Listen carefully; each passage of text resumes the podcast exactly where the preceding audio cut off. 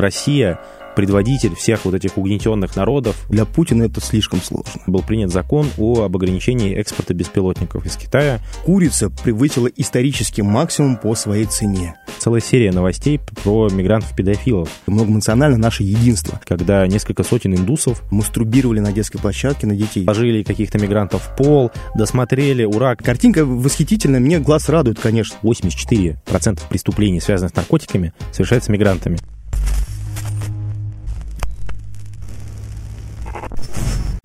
Здравствуйте. Это проект «Зерно». Здесь отделяют зерна от плевел и сеют здравый смысл. Меня зовут Петр Тихонов. Андрей Колосов. И сегодня у нас «Зерновости». Мы поговорим о новостях и событиях последних недель, которые нас зацепили. Вице-премьер Сомали. Россия простила долги Сомали на сумму более 690 миллионов долларов. Он назвал это историческим событием. В целом же, за 17 последних лет Путин простил своим африканским друзьям 140 миллиардов долларов. Да, президент Сомали назвал это историческим событием, потому что он не в курсе российских реалий, что для России это вообще совершенно не историческое событие, это происходит постоянно. То есть у нас это прям добрая традиция. Прощаем долги, кому попало.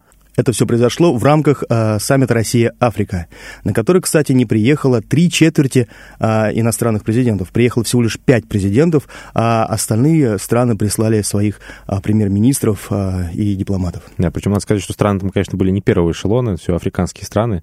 Ну, хотя бы пятерых зацепили уже, конечно. Ну, видимо, мало мы им прощаем долгов. Видимо, видимо. Россия вообще сейчас очень активно пытается в Африку пролезть, но, конечно, прощением долгов, думаю, это не самая эффективная стратегия, скажем так. Вообще вот Китай тоже очень много дает в долг Африке, и такое бывает, что африканцы не могут вернуть долг, у них там это классика. Но Китай красиво поступает. Если да. ты не можешь вернуть долг, то мы забираем у тебя предприятия, да. на которых либо кредитовали мы тебе на это предприятие, либо а в какой-то стране э, забрали главный центральный аэропорт Китай теперь владеет им. Ну, я сейчас точно не помню, но это в целом тоже вполне себе классика, потому что Китай строит э, дороги, строит аэропорты, порта, и потом их же забирает себе. Да, ну. то есть ну, это нормальная практика. То есть, грубо говоря, если вы не можете вернуть долги, мы просто возьмем натурой. И через контроль над инфраструктурой реально будет и контроль над э, политической ситуацией в стране. Да. А то, что мы там простили, у нас якобы улучшились отношения, это, честно говоря, не очень пощупать и Путин на этом саммите заявил о том, что Россия поставит э, в страны Африки 35-50 тысяч тонн а, зерна а, за свой счет. Вообще, видимо, Путин активно пытается как бы вот прорвать международную изоляцию через, значит, э, вот этот африканский форум. Недавно его уже не пригласили в ЮАР в конечном итоге, потому что его там должны были арестовать. А, Но там, кстати, в ЮАР, если не, я если не ошибаюсь, там какой-то закон внутри создали, по которому они не могут арестовать его. А, вот так? Да, но это, может быть, слухи какие-то, хрен его знает. В Африке вообще сейчас очень много всего интересного происходит. Вот совсем недавно был переворот в Нигерии. Там как бы уже не мягкая сила, получается, действует, а самая настоящая обычная, потому что там активно, я так понимаю, задействованы э, силы Пригожина были, политтехнологические, не военные пока мест. И вот там произошел такой пророссийский, очень антифранцузский переворот, и ситуация там сейчас, э, ну, чуть ли не на грани войны с Францией. Во всяком случае, сами власти Нигера обвиняют Францию в том, что якобы она подготавливает вторжение с целью того, чтобы старого президента вернуть. Ну, это было бы классно и хитро, война с Нигерией, война с Францией, чтобы оттянуть все силы, все силы НАТО с, с ну, Востока, да, да. с Украины и так далее. Но я думаю, для Путина это слишком сложно. Да, я думаю, что да, это вообще Путин там э, не очень в этом задействован. Это как там по инициативе Пригожина, что частично, частично местные. Э, вообще Африку немножко лихорадит в последнее время. Э, вот недавно была новость про то, что ну, Конго заявила то, что Руанда на него напала. Mm-hmm. вроде там это были какие-то небольшие пограничные столкновения. Вот. Так что в целом в Африке, конечно, много всего интересного, но боюсь, что мы с этого мало что сможем получить. Как заявил Путин, на этом саммите почти 35 тысяч студентов из Африки учатся в российских университетах, и э, число это растет. Квоты для студентов из Африки были увеличены, ну, естественно, в ущерб российским студентам. И в, в целом качество этих студентов как бы не очень высокое, прямо скажем. Поэтому, конечно, на среднем уровне российского образования это не может ну, как бы негативно не сказываться.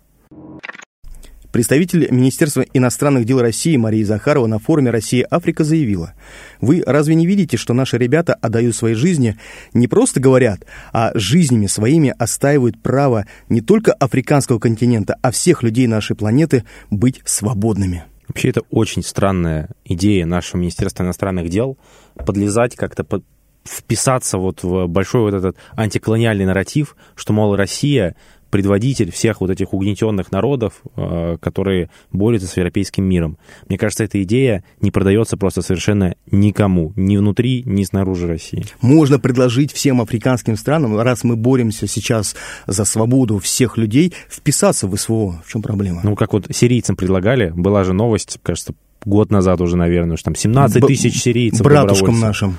Да, но что-то они не пришли. Странно. Друзья, большая часть из вас, мне точно известно, смотрят нас без подписки. Поддержите нас, пожалуйста, своей подпиской и поставьте лайк. Продолжаем. Подпишите сейчас. Долги россиян за коммунальные услуги приблизились к 900 миллиардам рублей. За прошлый год а, долг возрос на 70 миллиардов рублей. Это исторический рекорд. Причем в целом россияне очень закредитованы, очень должны. Должны не только за коммунальные услуги, но и просто банкам.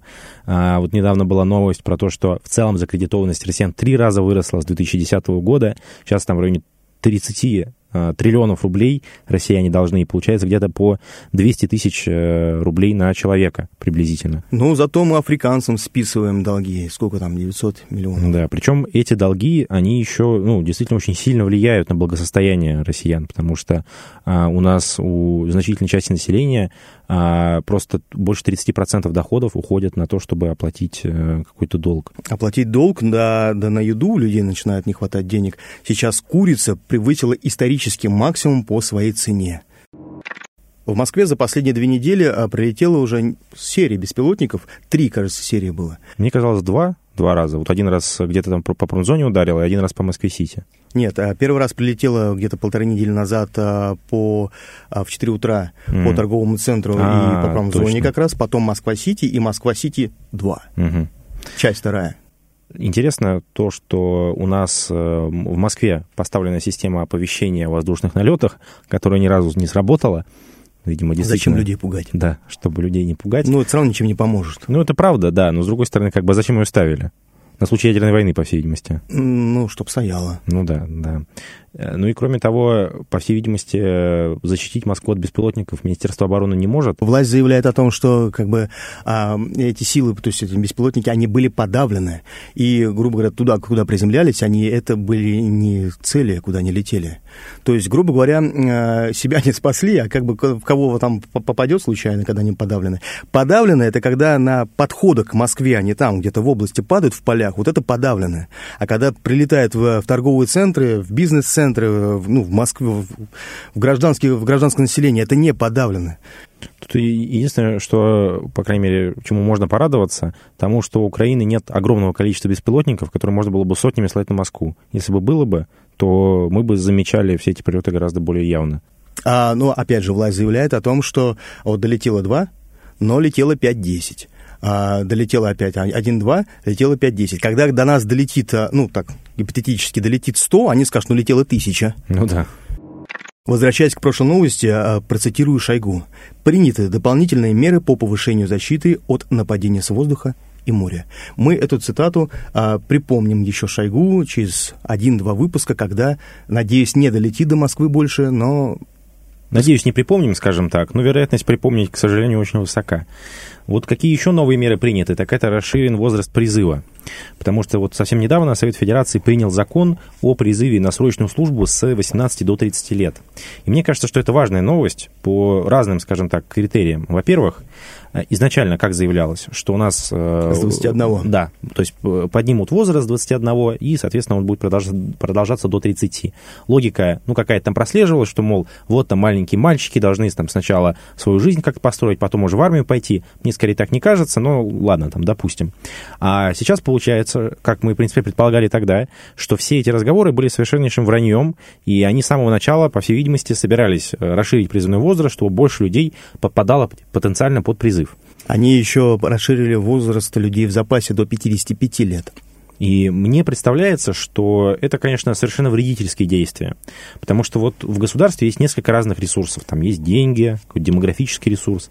Но есть еще вот такой вот ресурс, как доверие. Когда э, граждане, они как бы доверяют государству. Потому что государство как бы говорит и делает.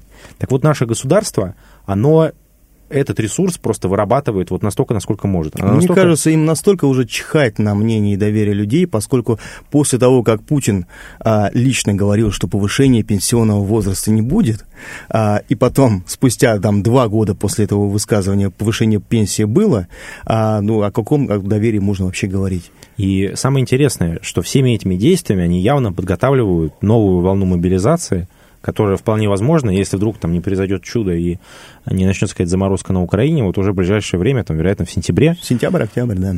И вот в этих условиях, а, в условиях э, того, что нужно как раз как можно больше доверия государству, что, потому что, ну, как можно не доверять государству, куда ты идешь служить в армию? То есть, э, они э, убивают это доверие, они убивают там, мотивацию потенциально готовых людей идти в армию через то, что они там арестовывают того же Стрелкова, там заводит дело на Квачкова. А, поэтому действия, конечно, у власти ну, вредительские, по-другому не сказать. Шойгу внезапно вновь появился в медиапространстве в связи с тем, что он съездил в КНДР. Съездил не просто так, не с туристической поездкой, а там повидался с Ким Чен Ыном, а, что-то они там пообнимались, поручкались, и надо полагать, что поехал он туда для того, чтобы договариваться о поставках вооружений. С деловой поездкой. Да. Поскольку, как я понимаю, а, у Кореи пусть вооружения, конечно, и довольно примитивные, но зато Корея весьма милитаризованное государство, где там много военных заводов, и каких-нибудь самых там простых вещей, типа там снарядов, они могут произвести, произвести достаточно много.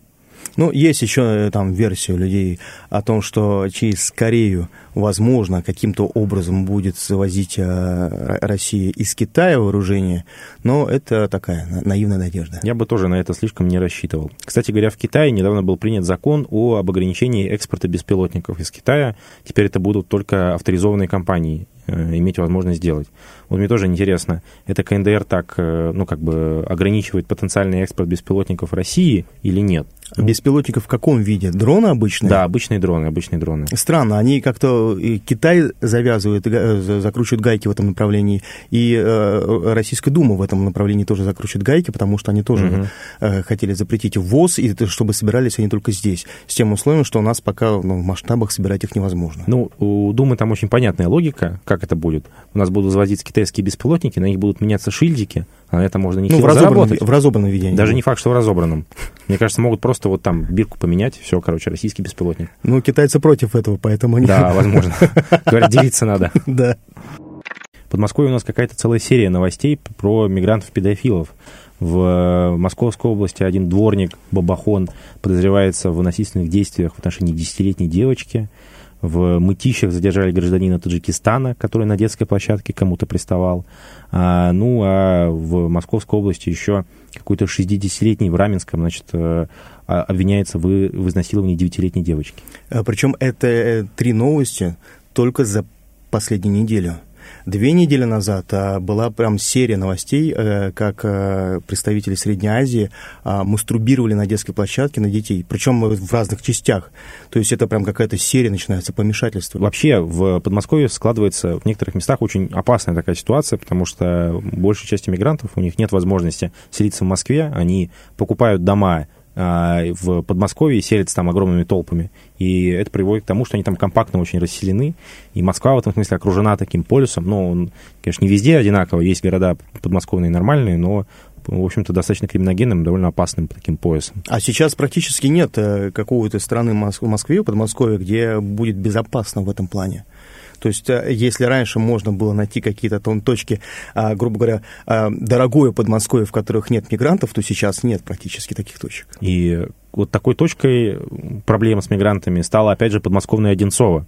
Потому что вот не далее, как вчера, получается, в ночь, собственно, с вчера вот на сегодня, в Подмосковье, вот, собственно, в Одинцово был э, мигрантский марш, когда несколько сотен индусов со своей швейной фабрики пошли к отделению Министерства внутренних дел по Одинцову. Жалуются, что им уже два или три месяца не платят зарплату, причем там мизерная зарплата 30 тысяч рублей, если не да, ошибаюсь. Да. Э, вообще, это интересная достаточно история. Ну, во-первых, потому что они все-таки решились на это выступление, а у них там, видимо, отобрали паспорта, ну, то есть они там на арабском таком положении существовали, как это, в принципе, часто бывает с мигрантами. Никогда не приезжайте нелегальным мигрантом и не будете существовать в арабском режиме на подмосковной швейной фабрике. А лучше вообще мигранта не приезжать. Да, лучше, лучше... Нет, но если вы квалифицированный мигрант из Западной Европы или там Восточной Европы, то можете приезжать. Разрешаю. А, вот. И, в общем, история еще чем интересна? Тем, что это швейная фабрика, на ней официально трудоустроено 17 человек, я посмотрел. Так что явно вот эти там сотни... ООО «Ромашка». Да, ООО «Ромашка». Чем еще интересно это ООО? А, с 2019 года его доходы увеличились с, по-моему, там 300 миллионов приблизительно до 1 миллиарда 200 миллионов. При этом прибыль упала. Если раньше она была там около 80 миллионов, то сейчас а, она всего, всего 20. Поэтому, по всей видимости, умный владелец э, значит, этой швейной фабрики, он не только завез индусов и заставляет их почти бесплатно работать, он еще и от налогов уходит. Поэтому я очень надеюсь, что им займутся компетентные органы. А, сегодня там приезжала полиция, но, правда, не совсем уверен, зачем она туда приезжала. Может быть, она приехала а, построить, разровнять там этих индусов и сказать им, больше не бунтуйте, вот сидите там и терпите. Тут. Ну, или к владельцу этого ООО «Ромашка», но за очередным э, гешефтом, а, там, чтобы мы помолчали. Я вот смотрел видео, там, значит, этих э, мигрантов построили огромной такой шеренгой, так что, видимо, они им какое-то внушение делали, я так подозреваю. Больше так ни, никогда. Две недели назад в Москве, кстати, а, проходил уже марш мигрантов. Человек сколько там, ну, человек 100, наверное, было. Ну да, около того. А после того, как прошли обыски в молельных домах, а, там через 2-3 дня по центру Москвы, прошли а, с лозунгом а, «Такбир Аллах Адбар». Естественно, полиция ничего не сделала абсолютно, просто стояла, обтекала и никого не задержали. И даже не задержали после этого митинга, как обычно бывает, э, если русские что-то проводят, то потом по квартирам каждого придут, заберут, там, ну, вычат, заломят и так далее. Здесь ничего этого не было. Мигранты были недовольны тем, что как бы не дают им молиться. На самом деле очень интересно узнать, каким образом они самоорганизуются. Потому что очевидно, что там, ну, там 100 человек, их не выведешь так вот по щелчку пальца, значит, у них есть какие-то чаты, грубо говоря. В проправительственных всяких СМИ а, там появилась информация, ну как появилась информация, выдуманная информация о том, что это как бы работа э, спецслужб Украины для того, чтобы расшатать эту лодочку внутри России, многонационально наше единство. Но на самом деле здесь расшатывать нечего. А, эту лодочку расшатают э, сами эти мигранты, да. и э, рано или поздно, буквально вот скоро, все это увидят. Обойдутся без украинской помощи. Конечно. За прошедшие полторы недели а, по всей России, Москва, Питер, Ростов, Екатеринбург еще там несколько городов, а, прошли массовые а, рейды по местам, где обитают мигранты. Это хостелы, это ММА-клубы, в которых были выявлены там всякие... Всякие складские помещения, где они там работают. Озон в том же, в том числе, вот на том же Озоне было, допустим, а, выявлено сколько там, 300... 230, по-моему, человек. 230, из них 60 депортируют сразу угу. же. Депортируют, опять же, за наш счет. Вот, кстати, ты думаешь, э, за чей счет необходимо депортировать мигрантов? Вообще было бы прикольно за счет страны, которая, из которой этот мигрант происходит. Абсолютно согласен, потому что э, нужно, чтобы этой стране было невыгодно, потому что он отсюда будет депортирован, там поменяет э, себе имя, фамилию, отчество и обратно приедет. И для того, чтобы внутри страны это было хотя бы невыгодно, потому что они, ну, им да. придется туда-обратно катать его за свой счет, они хотя бы будут бороться с тем, что как бы не менять имена таким персонажам. Но в целом тут нужно понимать, что картинка создается хорошая, что да, там положили каких-то мигрантов в пол, досмотрели, ура, кого-то депортировали. Ну что такое 60 человек? Ну, конечно, да, картинка восхитительная, мне глаз радует, конечно, но за прошлый год, а, за 5 месяцев этого года в Россию приехало только 5 миллионов 170 70 тысяч человек, а уехало 3 миллиона 100 с чем-то тысяч. Это, это из тех, кто в этом, э, в этом году приехали, уехали. А сколько еще из тех, кто ранее остался? А сколько еще из тех, кто ранее получил гражданство? Об этом мы чуть попозже скажем. То есть получается, что это скорее такая деятельность, ну или там на избирателей, условно говоря, что показать, что мы тут держим под контролем. Ну еще и заодно их немножко так поприжать, потому что они немножко начали перегибать палку с вот этим вот э, движением своим политическим, можно сказать. Ну здесь просто коренное население, русских и другие коренные народы России, а немножко это уже начинает ну, да. ну, просто доставать. И для того, чтобы показать людям, что, смотрите, мы боремся со всем этим ужасом, они действительно проводят такие чисточки, которые как бы люди такие, ну, классные, здорово, да. что, все. Вот для того, чтобы сравнить масштаб, вот в Москве и Московской области а, недавно произошли обыски по делу легализации 100 тысяч нелегальных мигрантов. То есть в Московской области действовал УПГ, которая за 4 года, с 18 по 22 а, легализовала вот это огромное просто количество, количество людей. А, говорят, что их доход там составил примерно 420 миллионов рублей. А, там в основном а, это все делалось через сеть хостелов, по которым там оформлялась временная регистрация, ну и дальше, соответственно, они получали уже какие-то документы. И вот по сравнению с этими сотнями тысяч, эти там десятки задержанных... и сколько таких УПГ на самом деле? То есть сейчас закрыли это одно ОПГ, кстати, который Следственный комитет указал, что покровительство преступной деятельности осуществляло руководство ОМВД а, России по району Западной Дегунина Москвы. Да. И сколько таких ОПГ еще существует? И сколько таких а, еще пока не раскрытых 100, 200, 300 тысяч мигрантов, которые получили гражданство еще в России, уже здесь наши соотечественники? Появилась статистика по выдаче российских паспортов иностранцам за первое полугодие 2023 года. Как и в прошлом году, чаще всего гражданство Российской Федерации получили э, уроженцы Таджикистана. Первое полугодие вновь стало рекордным для новых россиян из этой страны. А в январе по июнь российское гражданство получило около 87 тысяч таджикистанцев, что на 15% больше, чем э, в прошлом году. Хоть какие-то показатели растут, да? 15%, ну это на самом деле это только господа из Таджикистана. Есть еще есть э, господа из Киргизии, Узбекистана и других наших братских соседних республик. Мигранты не хотят жить по нашим правилам, значит, нужно гнать их из страны. Это цитата губернатора Курганской области. В Курганской области, по данным э, их управления внутренних дел, 84% преступлений, связанных с наркотиками, совершается мигрантами. И, конечно, это знаменитый мем, что despite making 13% э, of population, ну, короче говоря, про американских черных, которые совершают большую часть преступлений. И вот у нас история, в общем, даже еще хуже, потому что, э, ну, в Кургане полагаю, что мигрантов все-таки поменьше, чем 84%, наверное, даже меньше 10%. Тем не менее, фактически весь рынок наркотиков они под себе э, под, Даже себя губернатор негодует. Но мне кажется, он негодует, негодует и просто все, негодует.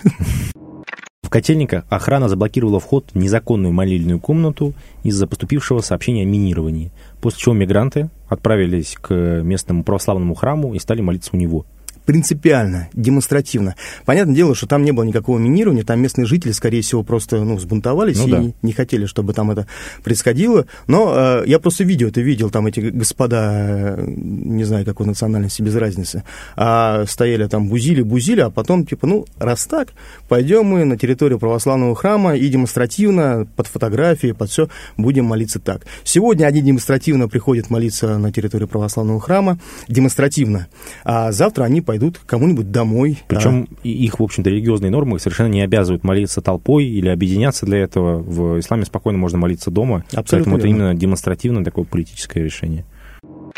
Корейцы создали сверхпроводник. Да, это на самом деле возможно, технологическая революция просто там невиданных масштабов, потому что это позволит, ну, потенциально энергию транспортировать без потерь там вообще на миллионы, миллиарды километров. Потому что сейчас же как? А, нельзя построить электростанцию очень далеко от места, где, собственно, электричество производится, потому что у вас по дороге будут огромные потери. А тут потенциально можно где-нибудь там в Антарктике построить АЭС и продавать электричество в Австралию. Почему бы и нет? Положить кабель, кабель под дном моря и вообще без проблем.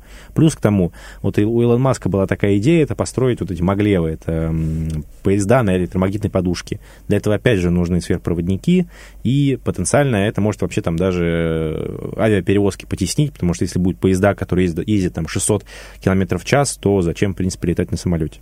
Вот. Ну и что интересно с этим проводником, опять же, а, в принципе, сверхпроводники были и раньше, но там нужна была очень низкая температура, а эти проводники работают а, при температуре комнатной. А, сейчас там активно очень воспроизводятся эти эксперименты в разных странах, в том числе и в России его воспроизвели, и реально вроде работает. Друзья, подошел к концу наш сегодняшний новостной выпуск. Мы поделились своим мнением о наболевшем, о новостях последних недель. А вы можете писать о новости в комментарии, которые у вас затронули. Э, ставьте лайки и обязательно подписывайтесь на наш канал. А еще на Boosty на нас подписывайтесь, нам очень нужна ваша поддержка. Всего вам доброго. До новых встреч.